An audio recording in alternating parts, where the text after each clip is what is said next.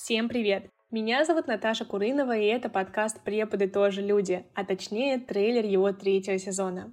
Время пролетело очень быстро. Последний раз мы с вами встречались в подкасте аж в мае. Сейчас уже август. И я хочу с вами поделиться, где была почти три месяца и чем занималась. Во-первых, я сдала летнюю сессию и закончила первый курс. Событие знаменательное, и вы даже не представляете, а может и представляете, какое облегчение я испытала, когда поняла, что учеба, пусть и на несколько месяцев, закончена. Во-вторых, я отдыхала. После такого насыщенного года мне была просто необходима перезагрузка. Я уезжала с однокурсниками за город отмечать окончание первого курса, гуляла по Питеру с друзьями, уезжала в Рязань к родителям, родственникам и друзьям.